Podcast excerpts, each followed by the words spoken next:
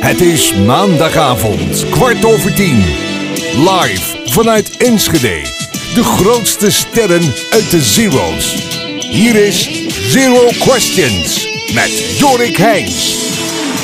Ja, vanavond heb ik een gast die zelf sinds de Zero's de grootste Nederlandse en internationale gasten heeft mogen verwelkomen. Hij is de afgelopen 15 jaar de koning geweest van de Nederlandse tv.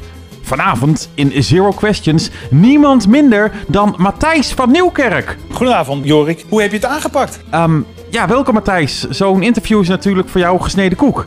Dus ehm, hoe vind je het programma tot dusverre? Ehm, ja, het is spectaculair, vind ik. Eh, ja, ik kan van jou als interviewer veel leren. Dankjewel. Eh, maar je zit dus in Zero Questions.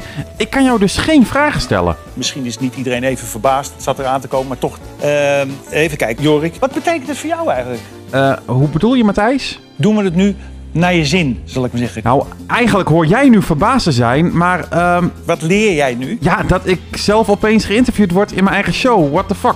Dat gaat nu te ver. Nou, wat had ik kunnen verwachten? Ik heb natuurlijk wel de beste interviewer in mijn show. Beter kan niet. Ja. Ja, ik heb het idee dat jij nu mijn show gewoon overneemt. ja, Jorik, dat gaan we dus doen. Vind je dat goed? Nou ja, het is jouw feestje, doe je ding.